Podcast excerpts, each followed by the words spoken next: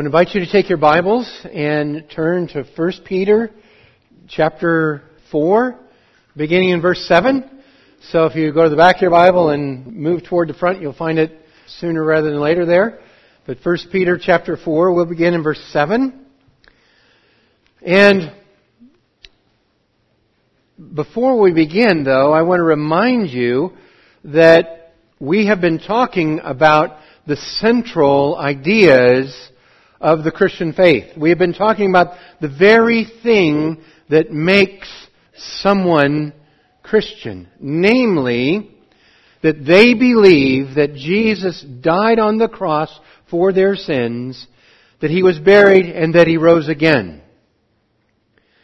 We're told that the good news or the gospel is that Christ died according to the scriptures, He was buried, and He rose again on the third day according to the scriptures. That the, the very thing that you or I need to believe to have eternal life is that centered on the death and resurrection of Jesus. And that's really what we talked about last week.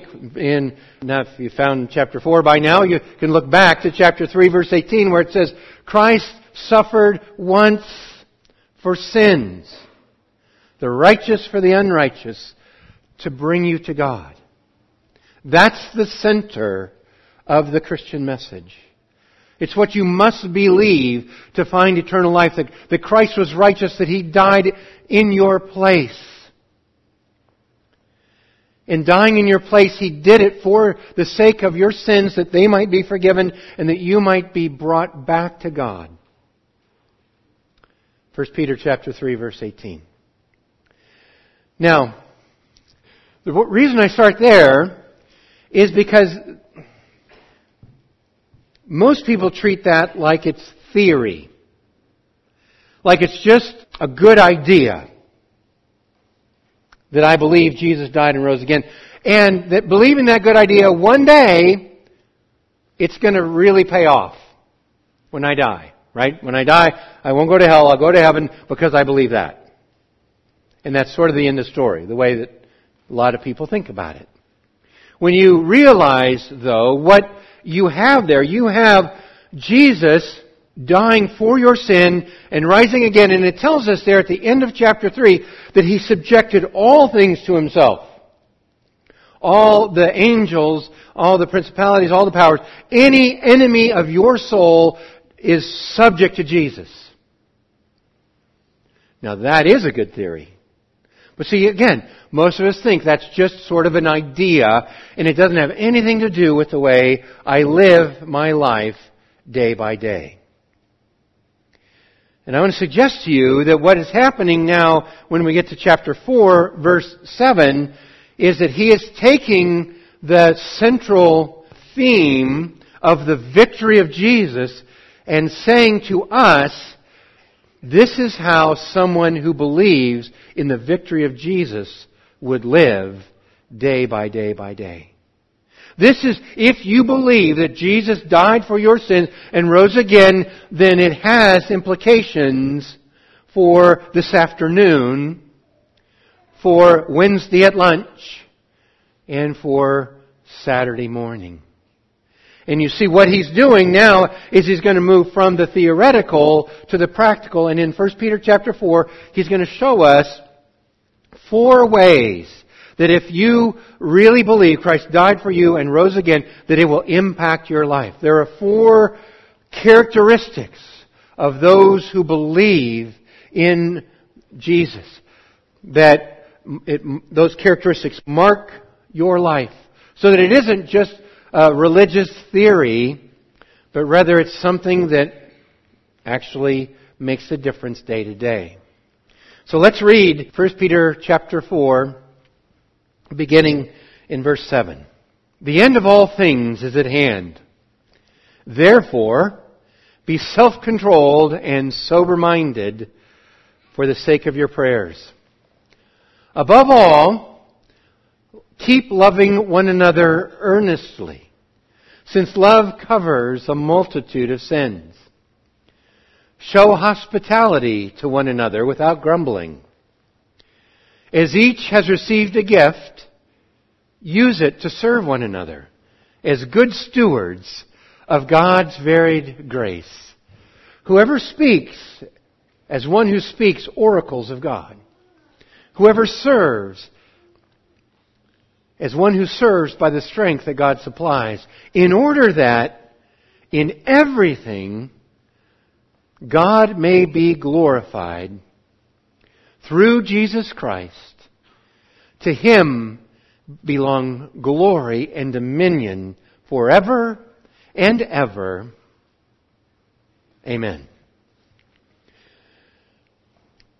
So you have here, I think, the application to life of the idea that Jesus has died and rose again and now is victorious over all things. And that application has four facets to it that I want to make sure that you see.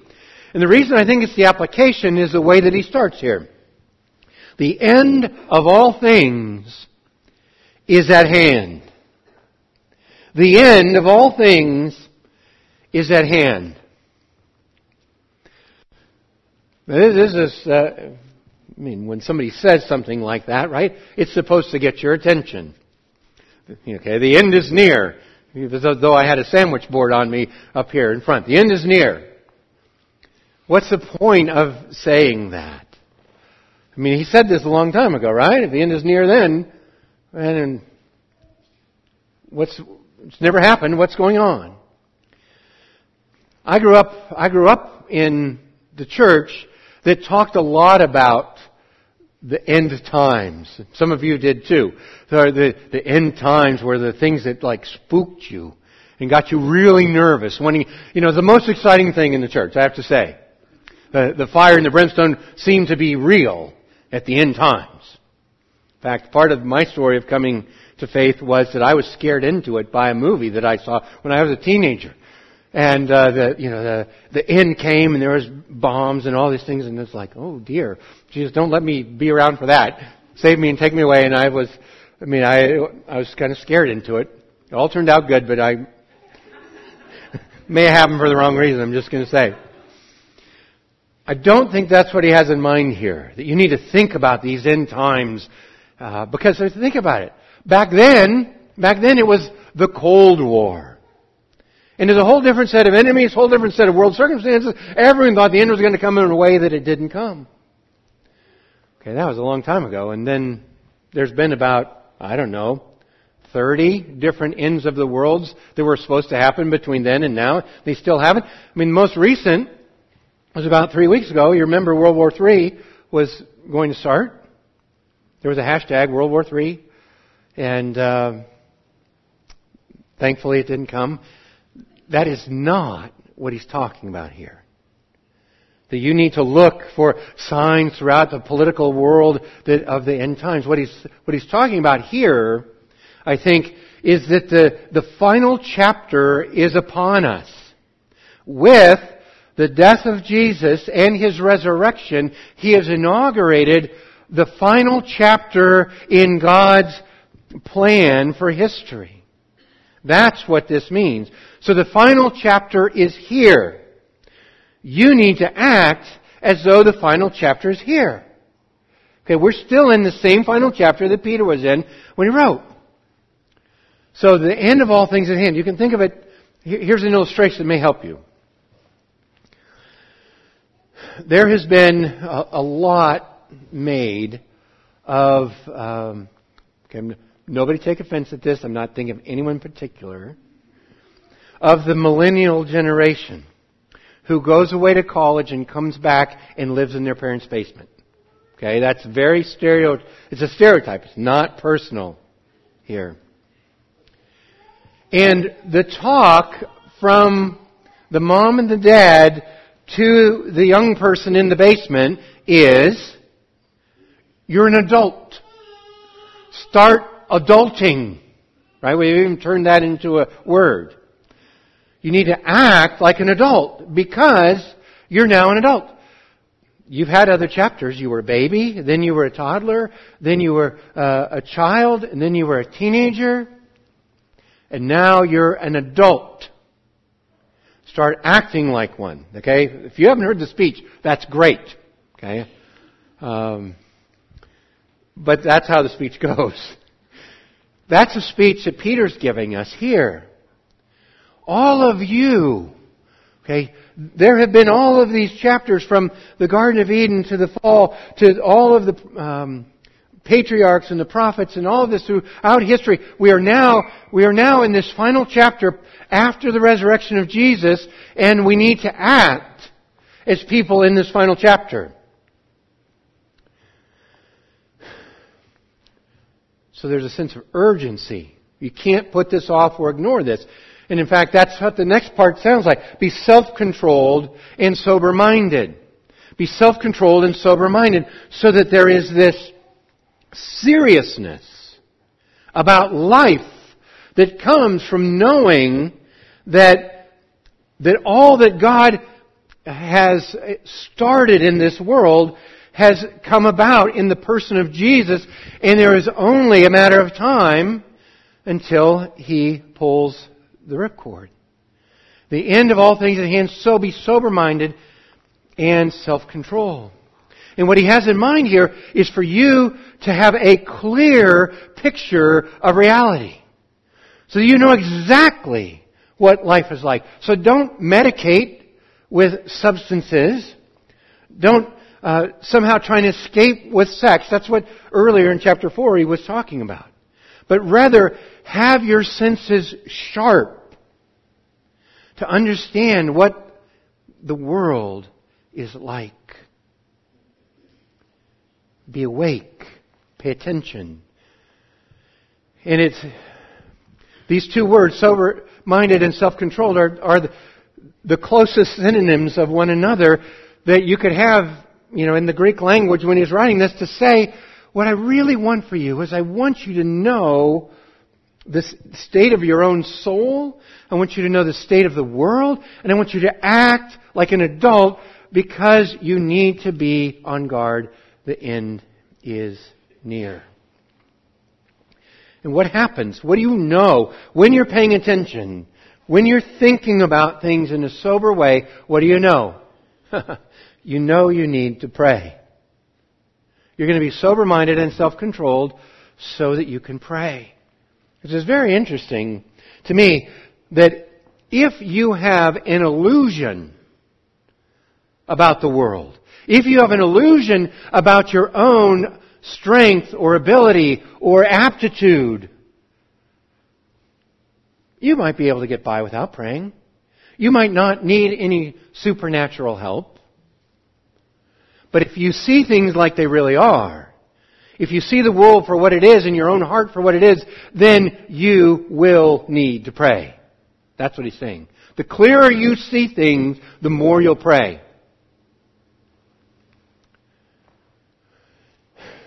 And so, I suppose it's fair just to stop, right? And invite you to have a moment of self-reflection. Does this characterize your life? That you are sober-minded, that you see the world clearly, and that you pray. Because these are marks of someone who really gets the fact that Jesus died for their sins. They're reconciled to God and forgiven. And Jesus has um, risen and is at the right hand of God and everything is subject to Him. So, why wouldn't you talk to Him if you have access, right? If you really get that, you will talk to Him. In fact, this whole book has been about what it means to live in a world where you have no power. To live in a world as an exile and a sojourner and a stranger. And this, these little bands of Christians throughout Asia Minor receive this letter and he said, I'm writing to the exiles. And he said, and then he said, be subject to every human institution. Be submissive. And then he says, why? Because Jesus has subjected everything to himself. And you can submit to every authority that, um, every human institution because you know someone that is over every human institution. And you have direct access to talk straight away to Him. That is, if you see things correctly. If you see things as they really are, you'll talk to God about your life, about the world, and so you'll be sober minded, self controlled for the sake of your prayers. And the first characteristic of someone who believes the gospel, who believes it not merely so that they have fire insurance and don't go to hell when they die, but who believes it today, the first characteristic is that they pray. And so we want to build that into the life of our church. One of the characteristics of a life group, one of the five practices, is that they pray for one another. Every first Wednesday of the month, we call a day of prayer. And there's nothing magical about it, and I don't know even all that happens on a day of prayer, except I want to invite you to be this kind of person, to see things clearly for how it really is, so that you might pray. Because that's a result of believing the gospel, is that you pray um, like Jesus really has subjected everything to himself. So that's the first characteristic. The second then is in the next verse. And then he says, above all, keep loving one another earnestly. The second characteristic then is that you love one another earnestly. You're serious about loving one another. This makes me laugh a little bit because you hear a lot about loving one another. Jesus himself said, I'm going to give you a new commandment that you love one another. But Peter, for some reason, thinks he needs to say more than Jesus said. Jesus said, love one another. Peter says, love one another earnestly. Love one another intently. And I think that's interesting because I, I like to think of myself as a loving guy, okay? Some of you might think otherwise, that's your business. Even that sounds loving, doesn't it? And by that, what I tell myself, the story I tell myself is, oh, if I see, if I see you at the grocery store, I'll be nice to you. Or if I see you drive by, I'll wave. As though somehow that's what Jesus is talking about. And I think Peter adds this, love one another earnestly, because I have the wrong idea. The idea isn't merely that I'm nice on accident. It's that I am intentional about living my life in a way that engages other people's lives. In other words, I mean to do it. I do it on purpose. That would be a way you could think about it. Above all, keep loving one another on purpose.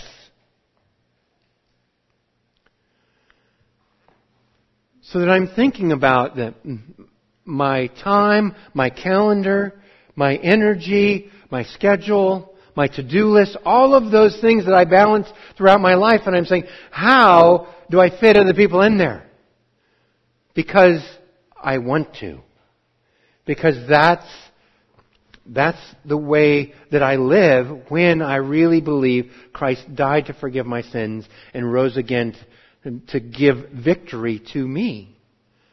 So I'm living my life on purpose to love other people. And just a little more on that too. Above all, love one another earnestly. When I hear a message like this, I feel guilty. Okay? Because even though I like to think of myself as loving, I know I'm not loving enough right? So I feel guilty. Maybe you're feeling guilty. I don't know. I don't mean to make you feel guilty. I mean to say, though, that what it means to believe in the, in the fact that Jesus suffered once for sin, the righteous for the unrighteous, to bring you to God, means that God loves you. God demonstrates His love for us in this, that when we were still sinners, Christ died for us. What that means is that God has first loved me. He's not asking me to feel guilty and try a little harder out of duty to, you know, make myself more loving. Instead, he's saying, You have been so lavishly loved by God how about if you on purpose share a little bit of that with somebody else? That's really what he's saying. Because you've been loved by God, love one another on purpose.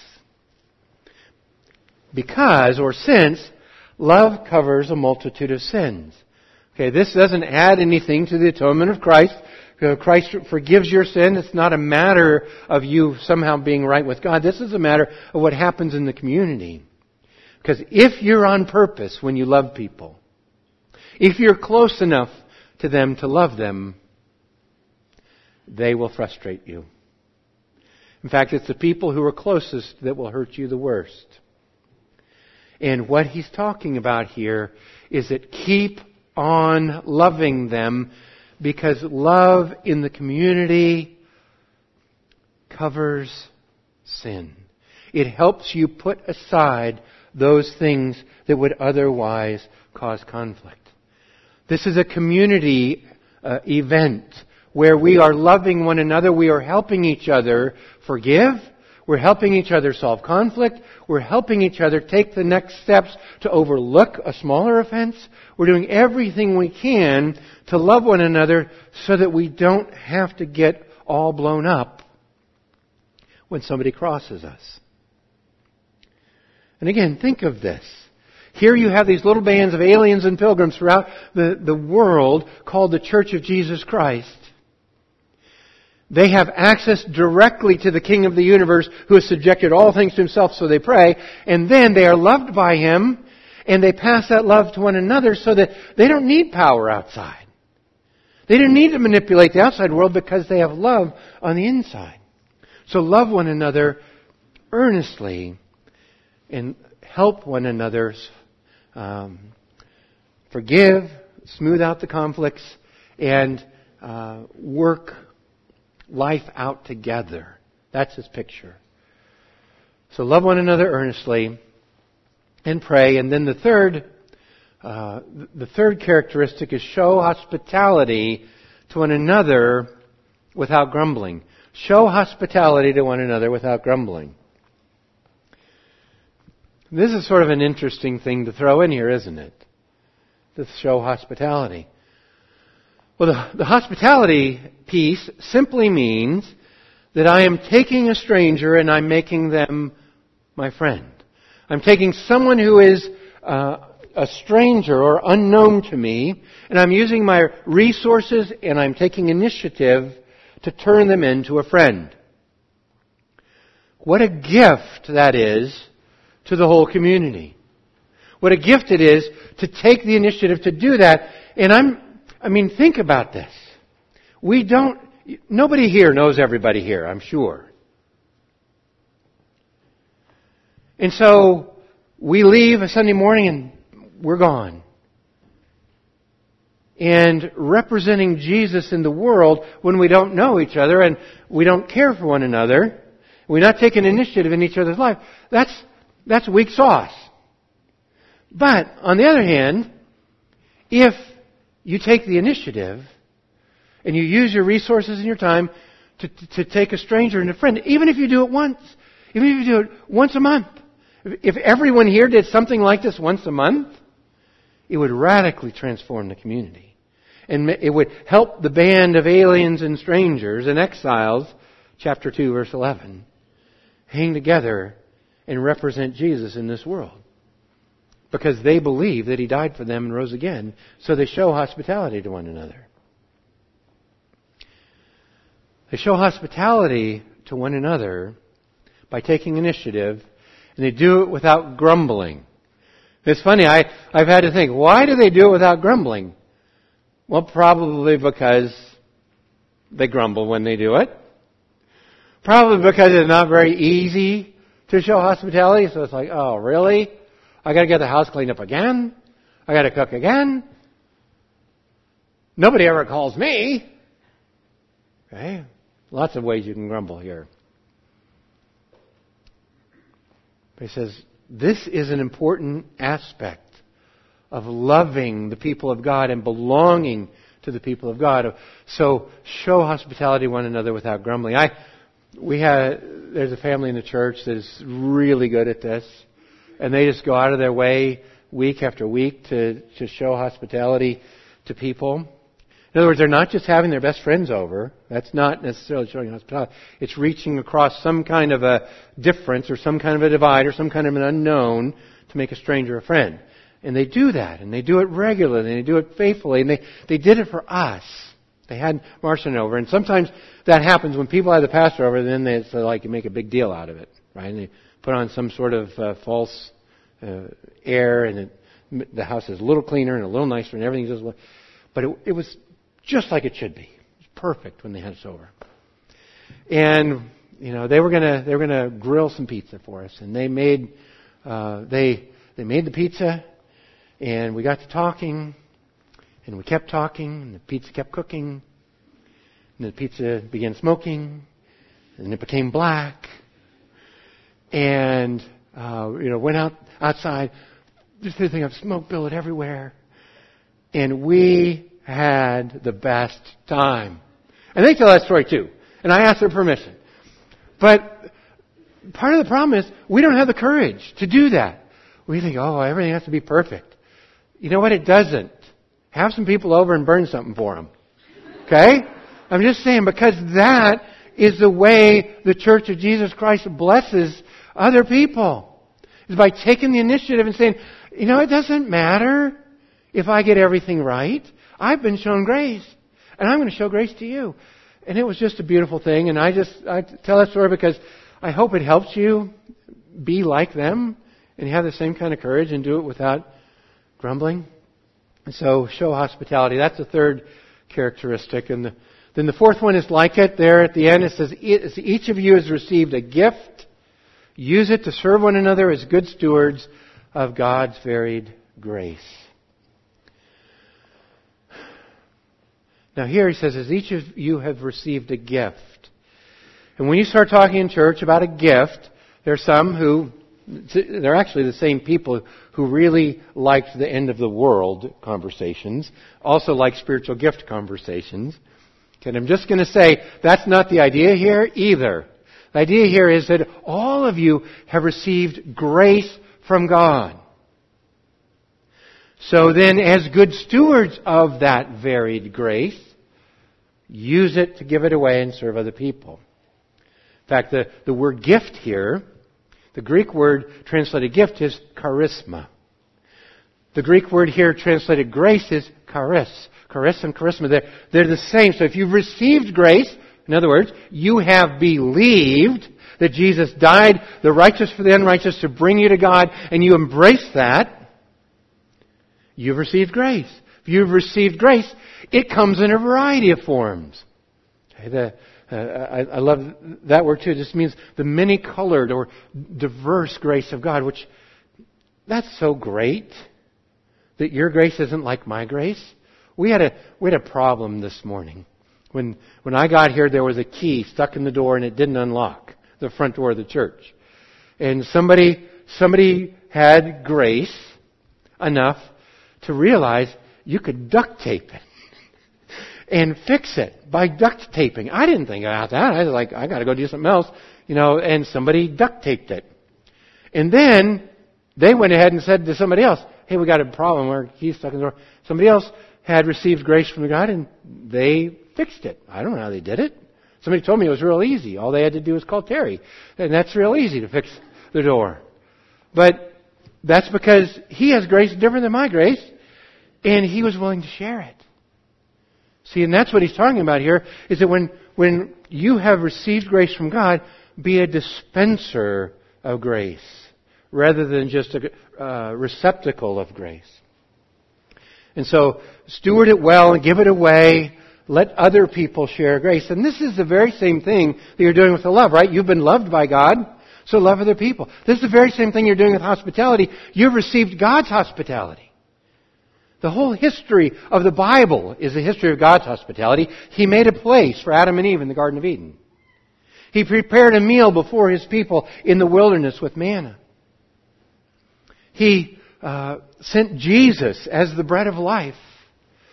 He left us uh, the Lord's Supper so that we would re- be reminded what it is that makes us included in this grace. He set before us a wedding supper in the future that we all long for when God Himself is the host and we're all gathered around the wedding supper of the Lamb and we're enjoying God's hospitality. So if you've received God's hospitality, pass it along to other people.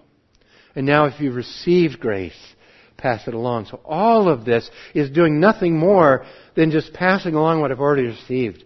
Nobody's feeling guilty. Nobody's just trying to, you know, screw up their own self-effort. They're all trusting in what they've received from God. And then he says, use it to serve one another. What God has given you, He's given it not just for you, He's given it to you for someone else. So I'm never thinking of receiving grace as I'm the final destination for that grace. I'm not. You are. And I'm the final destination for your grace. And we all are for each other. So whoever speaks, speak as the oracles of God. Whoever serves, serve with the strength God supplies. There are two categories here. Speaking and serving. This is very, this is very much a way that you would talk if you wanted to encompass all of life. Right? When the apostle Paul says, whatever you do in word or deed, do all for the glory of God. You're doing all of it. All of life is summed up in the speaking and the serving. There's no special things. It's all a variety of grace that we've received in this spectrum of speaking and serving. So do it for someone else. Whoever speaks, as one who speaks oracles of God. Now this is a little intimidating, right? I don't know if you've ever thought about speaking the oracles of God, but you'd probably use a deeper voice, wouldn't you? I don't know. Literally, I think you'd speak the words that God gives you. Now, how are you going to know if they're words God gives you? Okay, here I'm going to, I'm going to pull a string through the whole thing here. You're going to know that these are the words that God gives you because you pray about it. Right? You're sober minded and you're going to pray. And so you're going to pray about speaking to someone. And before you speak to them, you're just going to say, God, help me say the right thing. Because that's the thing. I, I don't know what to say. I, I, I do this every week. I have to come up here and talk to you and like, God, I don't know what I'm going to say. Would you please help me? Make it worthwhile somehow for someone? That's the way that you speak the oracles of God. I mean, I'm thinking about two people walking down the hall. They're going to walk, one's going to walk down the hall this way, one's coming this way. They see each other. It's like, oh God, I don't know what to say. God help me. That's all, that's all it takes, right? Just God help me. I'm going to pray about it. And then you're going to say something and trust that the Lord will give you the words. And whether it's encouragement or whether it's teaching or whether it's um, just making small talk, whatever God gives you, go with it because you're trusting in the grace that God gives you. You're not coming up with this on your own. You're trusting the grace God gives you. That's what the previous part of the verse was about. And if you serve, you're going to serve by the strength that God supplies. So this is the same thing too. How are you going to know if you're serving in the strength God supplies or if you're serving in your own strength? You're going to ask Him for strength. You're going to say, God, I, I don't think I can do anything of spiritual significance here. Would you just help me?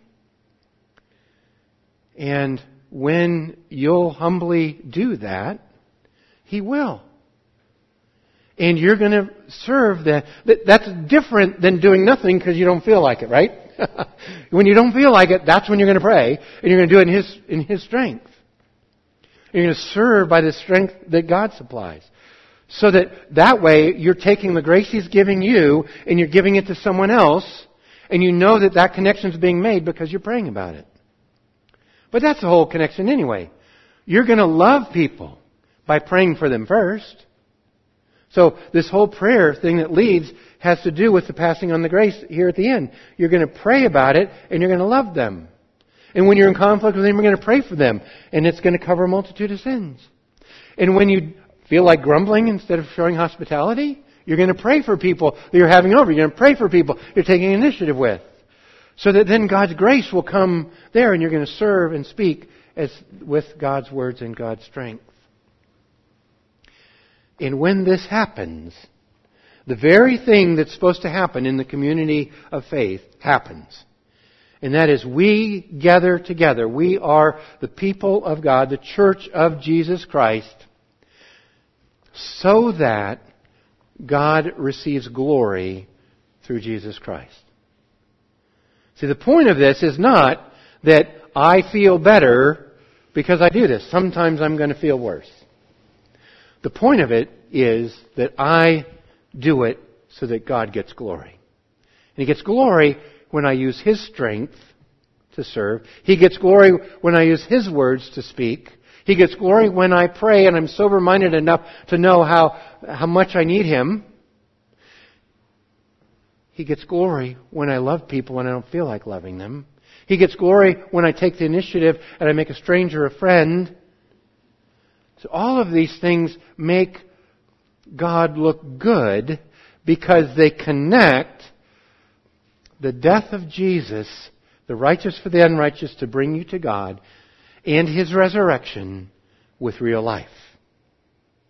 Because real life people who believe in the death, burial, and resurrection of Jesus for their salvation live this way, and when they live this way in His strength, it brings Him glory. In fact, so much so that he doubles down on it here at the end. To him belong glory and dominion forever and ever. Amen. He says that is the point of your life, is to live for the glory of God with his strength, through prayer, loving people, making strangers friends, and sharing the grace that you've received. And when that happens, you show that you actually believe what God tells you that He sent His Son to suffer for sins once, the righteous for the unrighteous, to bring you to God. That He has raised Christ and put Him at the right hand of God and subjected all things to Himself. And so when you believe that, you'll pray, you'll love, you'll show hospitality, and you'll dispense grace that you've received to other people. Let's pray.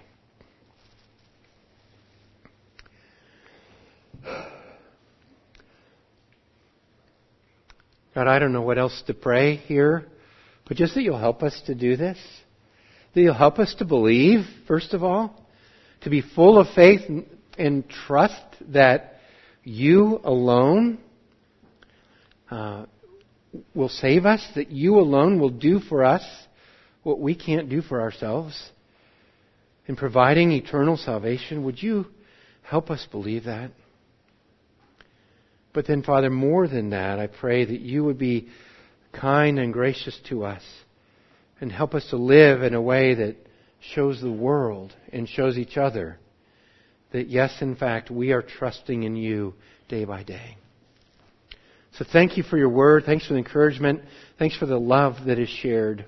Uh, even in times that I am not unaware of between uh, people in this church. And I pray that you would just help it be more and more. And I ask this in the name of Jesus.